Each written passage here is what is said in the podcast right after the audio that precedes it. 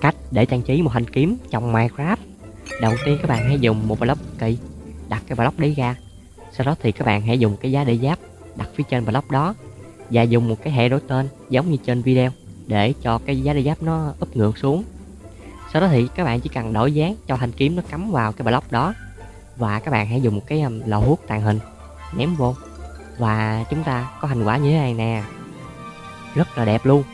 Giờ hơi bị ảo đấy.